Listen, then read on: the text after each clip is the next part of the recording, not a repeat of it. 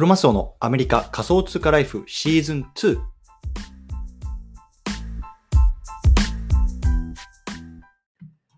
皆さんおはようございます。アメリカ西海岸在住のクロマスオです。今日は9月の9日金曜日ですね。皆さんいかがお過ごしでしょうか？今日も早速聞くだけアメリカ仮想通貨ライフ始めていきたいと思います。よろしくお願いいたします。さて、今日なんですけども、今日はね、ブロックチェーンゲームよりも NFT にお金が流れる理由、ね、こんなテーマで話していきたいなと思います。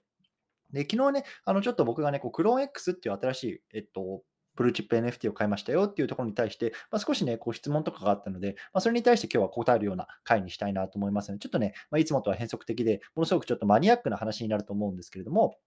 ま、聞いていただければ嬉しいです。よろしくお願いいたします。というところで、今日はね、まずなこの話を今日取り上げようと思った背景と、それからね、僕が考える、まあ、なんでね、今、ブロックチェーンよりもこう NFT のお金が流れてるんだろうかっていう理由のところ、あとはね、僕なりのこうスタンスっていうところ、こう3つ、3本立てで話していきたいなと思います。よろしくお願いいたします。はい。ということで、早速、はい、本題入っていきたいと思うんですけれども、まず1つ目、今日はね、この話題を取り上げようと思った背景ですね。で、えっと、昨日ね、あの、クローン X っていうね、えっと、NFT を買いましたというようなところで、あと、ポッドキャストの配信をしました。でまだね、聞いてない方は、まあ、あの過去さこの遡っていただければ、それ聞いていただけると思うんですけれども、あのツイッター上で、ね、それに対する、えっと、まあ、質問みたいなのを受けたんですよね。で、えっと、まあ、あの、これもツイッター上で、えっと、リプランに入っているので、まあ、あの、もう皆さんこう見れると思うので、もし興味ある方は見ていただきたいなと思うんですけれども、えっと、まあ、お名前出してしまうと、ジャグピーさんっていう、あの僕がやってるこう Upland のね、まあ、日本のコミュニティの管理人をされている方から、まあ、リプ欄であのコメントをいただきました。で、まあ、その中での質問っていうのは、まあ、端的に言うと、なんでね、NFT に100万円も払うのに、まあ、 Upland には100万円払わないんですか、ねまあ、そういうような人たちがいっぱいいるんですか？っていうような、ね、質問です。で、まあ、これは僕自身に問われてるっていうよりも、まあ、一般的に、まあ、NFT にはたくさんお金払うのになんでブロックチェーンゲームに払わないのって、まあ、あのそういうような質問なのかなとあの僕は解釈しました。なので、まあ、今回ね、それに対する僕なりの考え方とかっていうのをね、あの話していきたいなと思います。はい。で、まあ、僕が考える、ね、理由3つあるかなあるかなと思ってますね。なんでアップランドよりも NFT にお金を払うのかっていうところね。で、1つ目はま認知度っていうところで、2つ目がユーティリティ、そしてまあ3つ目、まあ、投機とか、ま、投資、まあ、そういうお金の観点から話していきたいなと思います。で、1つ目、認知なんですけれども、まあ、あのこれはもう誰もが認めざるを得ないところで、じゃあ、アップランドとクローン X、どっちの方を知ってますかって多分世の中の人たちにアンケートを取ったときにですよ、まあ、あのアップランド何それっていうのと、人が多い割に、まあ、クローン X、あ、それ知ってるよっていうところだと思うんですよね。で例えば、まクローン X に関して言うと、まあ、なんで彼らがすごく認知度を獲得したかっていうと、やはりナイキっていうバックアップがあるからだと思います。で、彼らは、えっと、クローン X っていうのはもともと、もともとというか、アーティファクトっていうね、まあ、会社というかブランドの、まあ、あの1プロジェクトです。ただ、まあ、それがね、あのこのアーティファクトっていう会社が、ま、2021年の12月だったと思うんです。11, 11月か12月かな？ぐらいだと思うんですけども、ナイキが買収しました。で、まあ、あのナイキですよ、あのナイキ。え世界でまあ最もこう売り上げのあるアパレル企業の一つだと言われてるあのナイキがまあ買収したっていうことで、そりゃさ、ニュースになるわけですよね。で、やっぱりね、あのナイキっていうのが、まあ、いわゆるこういうようなデジタルファッションであるとか、まあ、NFT とか、まあ、そういうようなところに本腰入れ始めたぞ、入れ始めたぞというところで、やっぱりすごくまあ、あの業界としてのインパクトがあったわけで、まあ、それに対してね、じゃあそのプロジェクトであるクローン X っていうのはどういうものなんだっていうようなところの認知度、まあ、やっぱりここがね、ものすごく大きいなと思います。で例えば、ボワードエイプっていうね、まあ、お猿の絵なんかも同じようで、まあ、彼らがどうやって認知度を上げてきたかっていうと、まあね、あのどういうふうにして彼ら、あのそういうふうにしたかどうかっていう真相は分からない。もしかしたらね、お金を払ってやってもらってるかもしれないし、まあ、そういう噂もありますよ。でも、まあ、簡単に言うと、まあ、インフルエンサーとか、いわゆるセレブリティっていうのをうまく取り込んだんですよね。まあ、例えば、なんだろうな、スポーツ選手で言うと、まあ、あのもうバスケのもうスーパースターですよね。まあ、ステファン・カリーっていう人がこのお皿を持っていたりとか、もちろんマドンナ持ってますよね。あとはなんだジャスティン・ビーバーだったりとか、えっと、サッカーで言うとネイマールなんかも持ってますよね。まあ、とにかくもう世界中のセレブリティがこのアイコンっていうのをまあ、あの自分のね、あのプロえっと、SNS のアイコンとかにし始めたわけですよね。で、それはさ、あのものすごく、なんだろうな、認知度広まるわけです。何、この猿の絵と、なんでね、マドンナがこんな絵にしてんの？なんでね、ネイマールがこんな絵にしてんの？なんでね、ステファン・カリーがこんな絵にしてんの？それ何？ちょっと俺も調べてみたいな。わ、こんな絵があるんだ。まあ、それそうなりますわな。と思うんですよね。で、一方でじゃあ、アップランドって何やってるのかっていう、彼らもものすごく頑張ってると思います。例えばね、まあ、アメリカで最も有名なスポーツだって言われる NFL。いわゆるアメリカフットボールのプロリーグ、まあ、最高峰ですね、のと、まあ、公式にタイアップしていたりとか、まあ、最近だとね、ま、ヨーロッパのサッカーチームでポルトガルにポルトっていうチームがあって、これは確か2004年とかそれぐらいのチャンピオンズリーグ制覇してるんじゃないかな。うんまあ、とにかくものすごく伝統的なチームですよ。まあ、そういうようなところともオフィシャルにタイアップしてっていうようなところがあります。ただやっぱりさ、なんだろうな、まあ、アメフトで言えばアメリカだけだし、ね、ポルトって言ってもね、まあ、一般的なサッカーファンからしたらやっぱりレアル・マドリードとかさ、マンチェスター・ユナイテッドとかバルセロナとか、まあ、そういうようなところと比べたらやっぱり認知度は落ちますよね。やっぱそういうところ、ビッグなところとやっぱり契約するとなると、まあ、これからアップランドっていうね、まあ、ゲームの認知度がガッと上がって、そこにお金が流れ込むってことはあり得ると、もう十分考えられると思うんですけれども、やっぱりね、まあ、うまくそういうような認知度を取り入れてお金をね、あの吸い込んでるっていうのは、やっぱり今こういうブルーチップって言われる NFT の方なのかなって僕は思ってます。うんということで、まあ、1つ目がね、まあ、認知度っていうところですかね。で、まあ、2つ目がね、まあ、ユーティリティっていうところですね。で、まあ、僕はこれね、まあ、もっとなんか嫌な言い方をすると、こう見栄とか自己顕示欲っていうユーティリティかなと思ってます。うんで今 NFT がどういう用途で使われてるか、ユーティリティになってるかって、やっぱり一番大きいのは、まあ、SNS のアイコンとか、まあ、いわゆる PFP、プロフィールピクチャーって言われるところだと思うんで、そこだと思うんですよね。で、例えばさ、まあ、僕の今のツイッターはね、昨日、おとといか、買ったクローン X っていうやつだと思うんですけれども、まあね、あのこれをね、まあ、なんだろう、プロフィールピクチャーにすることによって、まあ、クローン X を今持ってる人たちであるとか、あとはね、プロン X が欲しいなって思ってる人たちからの、なんだろうな、まあ、認知がものすごく上がるわけですよね。だから、そういう意味では、なんだろうな、まあ、見えですよね、自己顕示欲。ね、俺はこれ持ってるんだぜ、こういうことしてるんだぜ。まあ、そういうのが、まあ、あの世の中にはあるんじゃないかなと思います。で、まあ、あのぶっちゃけた話、僕もそれがないのかっていうと、そんなことはないです。もちろんそういうのもあるし、ただ、まあ、ちょっと後で話そうと思うんですけど僕はそこ以外のところのユーティリティにすごく興味があったんで、まあ、今回購入に踏み切ったっていうところがあります。うん、ただやっぱり一般的には、まあ、そのね、見栄とか自己顕示欲なのかなっていうというユーティリティがあるのかなと思ってます。で、変な話さ、じゃあアップランドの土地の NFT を持って買ったからって言って、それをね、まあ、あの、見せびらかすことは多分ないと思うんですよね。で、僕自身も別になんか、例えばニューヨークのマンハッタンに土地を持ってんだぜっつって、それを別に見せびらかすことないし、一般的に言ったらね、は、何それって感じだと思うんですよね。そう。で、例えばこれってなんか現実世界だとなんか、例えば、例えばロレックスの時計とかさ、なんかポルシェとかっていうものと、なんか不動産というところでなんか、あの、同じように考えられるのかなと思ってます。例えばさ、まあ、ロレックスとかポルシェとかって、もうそれをつけてる人っていうのは、あ、この人こういう人なんだ、これぐらいなんかお金を持ってるんだな、みたいな、なんかそれが若干わかるし、多分それつけてる本人も、なんかそういうところを、なんだろうな、ちょっと見せたいというか、まあ、そういうような、あの、なんかやらしい心じゃないですけど、まあ、あると思うんですよ。少しぐらいは。うん、で、僕もそう思います。で、一方で不動産の投資家って、なんかあんまりそれをひけりかひけらかしたりしなくないですか？なんか僕が知ってる不動産投資家って、なんかあんまり俺不動産持ってんだぜみたいな、なんかそんな印象ないんですよね。なので、まあ、それってなんかすごくなんかロレックスとなんか不動産みたいなところで置き換えられるのかなと思っていて、例えばロレックスは今で言う、例えばね、ボワードエイプとか、まあ、そういうの、もう目に見えて、もうなんだろうな、この人お金持ってるな、こういうステータスなんだな、まあ、ステータスね、ステータスを表す、うん、なんだなっていうのが分かる。で一方で、まあ、アップランドの不動産っていうのは、まあ、現実の不動産と同じように別にひけらかすことはないけれども、まあ、持ってる、分かる人には分かるし、持ってる人には持ってるって分かるんだなっていうような、なんかそういうところかなと思います。うんやっぱり僕もね、あの友人でいるんですよ。あの全然やっぱり自分のアセットとかお金はないのに、もう車が好きだからやっぱりいいやつ買っちゃうとか、でそれやっぱりローン組んでるんですよね。で、例えばレクサスとか、僕も全然車わかんないんですけど、なんか日産シーマとかっていうなんか結構た多分高いんですよね。だからそういうのをなんか買って、なんかその、なんか俺こんなん持ってんだぜみたいなのをこう言うことを言う自分にすごく酔うようなタイプの人間っていると思うんですよ。だから多分そういう人っていうのは割となんだろうな、今流行りのいわゆる NFT にこうお金を落としていくような傾向があるんじゃないかなと思います。うんでこれがまあ2つ目ですかね。そしてまあ3つ目はやっぱり投資とか投機の観点、まあ、いわゆるお金の観点なんですけれども、まあ、簡単に言うと、なんだろうな、あのボワードエイプとかクローン X とかムーンバーズとかって、もうそれ自体でもうあのお金を儲けることができるっていうのがある程度証明されたいい事例だと思うんですよ。まあ、だからこそこのブルーチップっていう、まあ、価値が落ちないっていうものに、まあ、あの挙げられてるものの一つだと思うんですけれども、まあ、もちろんさ、まあ、僕自身がね、なんだろうな、あのんつまあ、なんだろうな、そのまあ、とにかくそのお金になる、お金になり得るポテンシャルっていうのを秘めてるっていうところは、もうすでにもう証明済みだと思うんですよね。例えば、まあ、あのお猿の絵なんかそうですけれども、例えば今70イーサぐらいまでポトフロアが落ちてるけど、多分もしかしたらこれね、あの冬が明けた後に100イーサとかになるっていうのがま全然あると思うし、一応一時そこまで行ってたから。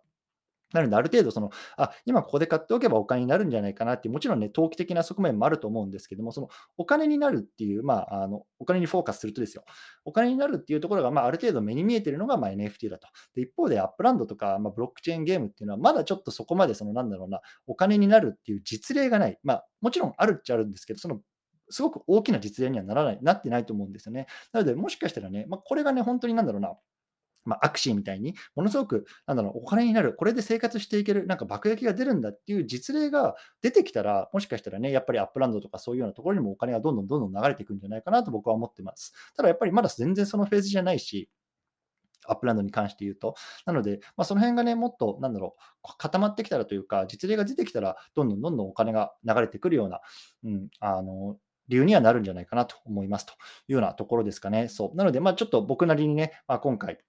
なんでアップランドじゃなくて NFT の方にあのお金が流れてるんですかっていうような質問に対して言うと、まあ、1つ目は認知度ですね。で、2つ目がユーティリティ。まあ、これはなんか見栄とか、まあ、自己顕示欲みたいなところも入っていると思います。そして3つ目、まあ、投資とか投機の観点。ねまあ、お金になる、ならないっていうと、まだまだ全然その NFT の方がまお金になるっていうような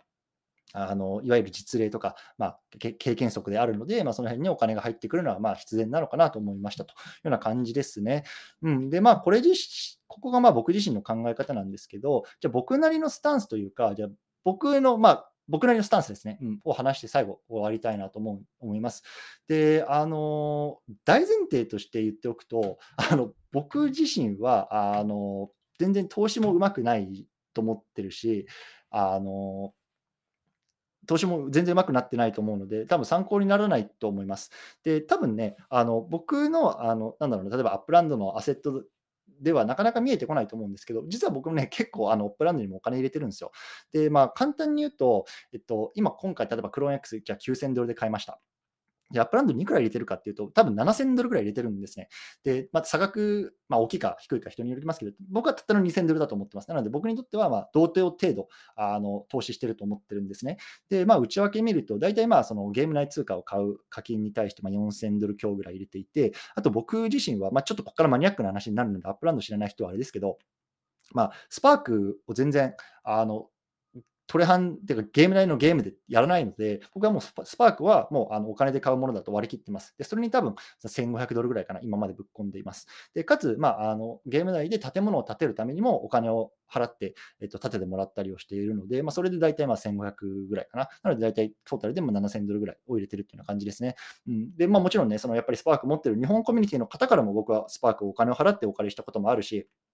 まあ、そういった意味で、まあ、全体的な投資額としては、僕はまあアップランドにもまあそんなに小さく、僕にとっては小さくない額を入れてるっていうような認識ですね。うん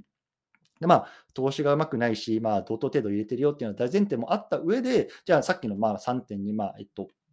照らし合わせていきたいなと思うんですけど、まずま認知度ですね。で、まあ、正直ここはさ、あの僕もアップランドはこのメタバースの中では第一候補ではなかった。まあ、これはあの認めざるを得ないと思います。で僕がアップランドを始めたのは去年の10月とか11月ぐらいだったと思うんですね。で、その時にま世界的に何が起こっていたかっていうと、Facebook が社名をメタに変えたんですね。で、彼らがまこれからこう、まあ、数年間、数十10年ぐらいかけてこうメタバースっていうところにま全振りしていきますよというようなニュースが世界中を駆け巡ったわけですよ。でそこまで僕もね、メタバースっていう言葉は知ってたけれども、全然なんだろうな、その身近になかったんですね。ただそこでやっぱりいろんなニュースが出てきたから、なんだそれはと。じゃあ俺もなんかそのメタバース触ってみたいなっていうところで、一番最初にやっぱ見たのがそのサンダーボックスとかディセントラランドとかっていう、いわゆるまあ業界トップのところでした。うんで、当時はね、あのこのサンドボックスとかディセントラランドとか多分フロアプライスで3イーサとかしたのかな ?3 とか4とかしてたんですよ。やっぱり高騰していて。で、当時特にさ、イーサもあの上がってたんで、4000ドルぐらいまで行ってたんじゃないかな。だから本当に1つの土地をさ、買うのになんか100、ね、1万2000ドルとかま、それぐらい必要だったんですよね。で、やっぱり当時の僕にとって、やっぱり1万2000ドル、ようわからん、なんかサンドボックスの土地にかけるのは何かなと思って、そこを外したときに、外していろいろ調べてたら、なんかアップランドっていうゲームがなんかあるから、じゃあちょっとそこはね、まあ、あの別に課金しなくても最悪できるし、まあ、10ドルとか、まあ、50ドル、100ドルぐらいから始められるっていうところで、そんなね、1万2000ドルとかと比べると、まあ、すごく小さいあの投資金額になるから、まあ、とりあえずやってみようかなっていうところで、あの始めたっていうのが、まあ、あの率直な理由ですね。なので、まあ、その認知っていうところで言うと、やっぱアップランド僕は全然知らなかったし、まあ、逆に言うと、このこの認知度を上げるっていうのが、まあ、あの僕の役目かなと勝手に思ってます。うんなので、こういうあの発信活動とかっていうのに、まあ、自分自身は力入れてやっていきたいなと思ってるし、やってるし、うんまあ、そこをやっぱり認知されることによって、どんどんどんどんやっぱりお金が入ってくるし、そのお金があの、ね、運営陣のその開発費用とか人件費とか、そういうようなところに当てられて、どんどんどんどん大きくなっていくし、まあ、その大きくなっていくことによってね、まあ、あの我々みたいなこう、ね、最初に参入してたプレイヤーたちの、経済圏というか、まあ、最終的には恩恵っていうのが、来るのかなと考えているので、まあ、僕のはここの認知度向上が、ま僕にとってのミッション。だと思ってます。うんかな。で、2つ目、まあ、見栄とかユーティリティの部分ですね。まあ、正直これなくはない。まあ、さっきも話ですけど、じゃあこいつね、クローン X 持ってるんや、こいつね、エイプ持ってるんや、ま、そういうふうに見られたいっていうような欲がなくないことはないんですよ。ただ、一方で僕が、まあ、あの再三言ってるのは、やっぱりコミュニティっていうところがすごく興味があったんですよね。で、エイプとかあのクローン X ってやっぱりものすごくコミュニティが強いって言われてるじゃないですか。で、やっぱりそこのコミュニティでどんな会話がされてるのかとか、何が起こってるのかっていうのをやっぱり僕は自分で、えっと、知りたかったです。で、まあ、ちょっとこれ話それるんですけど、僕のやっぱり基本的な、なんだろうな、あの性格は、やっぱり自分でやってみないとわからねえ、やってみたいっていうようなところが多分小さいんですこれはもう多分小さい頃からそうだったと思います。でそういうところに興味があの向く人間なんですよね。なので、まあ、いかにね、その例えばネット上とか SNS 上で、まあ、あのエイプのコミュニティってすごいよね、熱いよねって言われてても、そこに自分が入ってないともうあの嫌なタイプなんですよ。もう分からんと、そんな自分で触ってみたい、そんなタイプなんですね。なので僕は結構、あなんだろう、断るごとに未然に起きるっていう言葉を使うんですけど、やっぱり僕はそこに自分のなんだろうな、あのお金とかっていうのを入れて入ってみることで自分で体験したい、まあ、そういうようなところがあります。うんやっぱりそういうようなところの人とつながるっていうのも、まあ、一つ大きな目的として僕はこのユーティリティとして、まあ、あのあるかなと思ってます。で、まあ、ちょっとまたこれも話取れるんですけど、あの SNS、ツイッター上でディエゴさんっていう方は、皆さんご存知ですかね？で、ディエゴさん知らない方に簡単に説明すると、まあ、あの彼は多分 NFT の投資家なんですよね。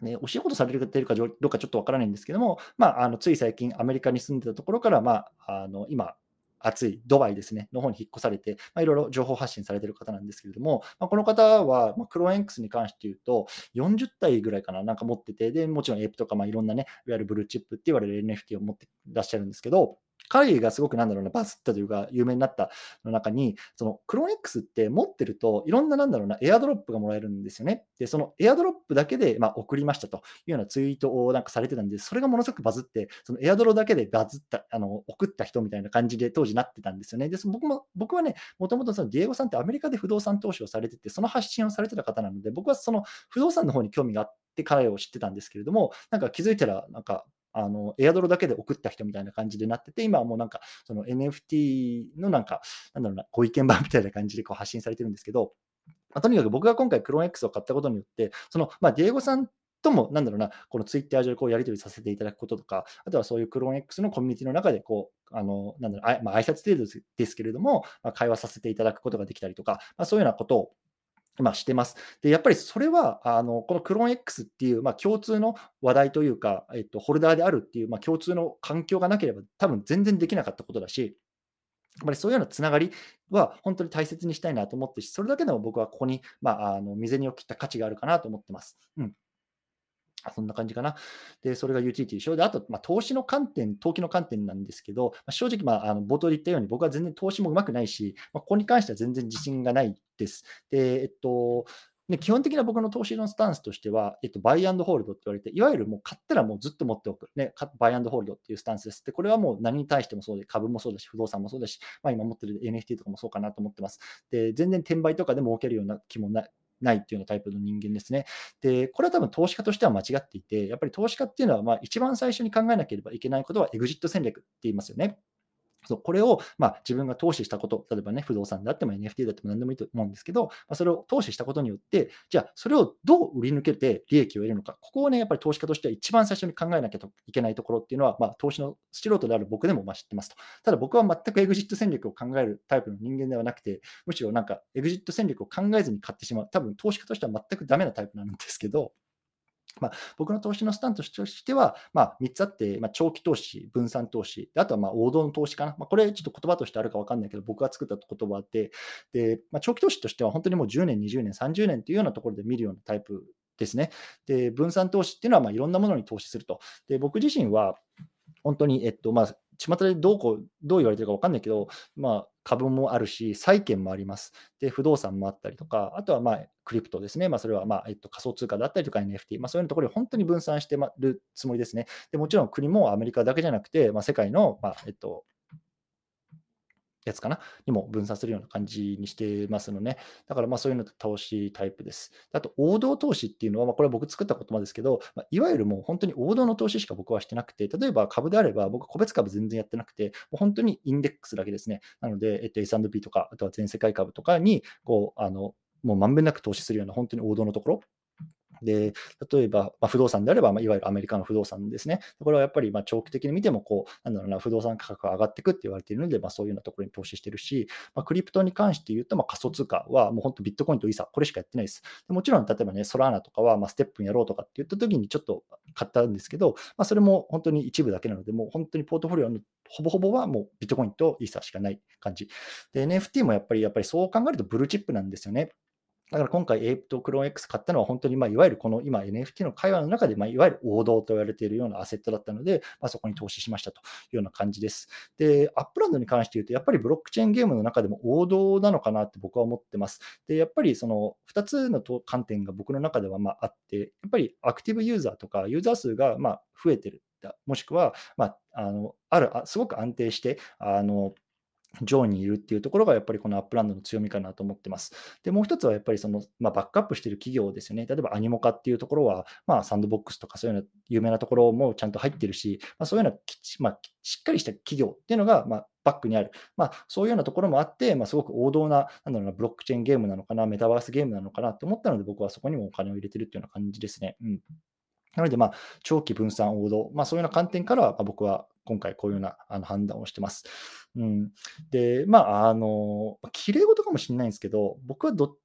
なんか以前の、なんだろう、ポッドキャストとかも再三話をしていて、このアップランドっていうゲームは、まあ、3つの投資家タイプに、まあ、3つのタイプの人間に分かれるのかなと思ってます。で、1つ目はまあ投資家、不動産投資とかに興味があるっていうタイプ。で、まあ、2つ目はまあビジネスに興味があるっていうタイプで、3つ目はまあいわゆるまあゲーマー層ですよね。で、僕はまこのゲームは、まあ、すごくビジネスに興味があって入ってきたんですよ。で、まあ、別に、じゃあ、サンドボックスでもいいじゃん、あのディセントランでもいいじゃんっていうようなところの、ま、指摘はあると思うんですけど、まあ、それはまあさっき言った観点で、まあ、あの僕はちょっと対象外になってしまったんですけど、まあ、すごくこのビジネスというか、経済圏にものすごく興味があるんですよね。なので、この中でどうやって、そのなんだろうな、ビジネスが回っていくのか、それは NFT を売っていくのかとか、まあ、あのもしくはなんだろうな、街をビルドアップしていくのかとか、まあ、そういうようなところのビジネスとか経済圏にすごく興味があります。で、まあ、それは本当に、だからそこの興味で入ってきたものの、そこで今何もできない状態というか、まあ、これから少しずつできるような状態かな。なので、僕はそこにすごく面白みを感じて、まあ、もう本当にどっぷりハマって楽しんでるんですけど、なので、まあ、あの、そんな感じです。ちょっとなんか、右往左往したんですけど、僕はやっぱりどっちかっていうと、このビジネスにすごく興味があるし、そのビジネスを通じて、やっぱり、なんだろうな、もっとこのアップランドって面白いんだよとかっていう認知を広げていきたいなと思ってます。そう。なので、まあそんな感じかな。なんかいろいろとこう脱線したと思うんですけど、一応ね、昨日いただいた質問に対する僕なりの考え方とか、僕なりのスタンスっていうのは、まあこんな感じでございますというような話でございました。これ結構やべえな。喋ったな。20分ぐらい喋ってんな。なんかそうね。ちょっとね、すごく僕もこの質問に対して改めてこう自分のね、あの、投資スタンスとか、まあ、あの、っていうのを考えるいい機会になったので、本当に感謝してます。どうもありがとうございます。ということでね、ちょっと今日長くなったので、この辺りにしたいなと思いますのでね、引き続きコツコツやっていきましょう。お疲れ様です。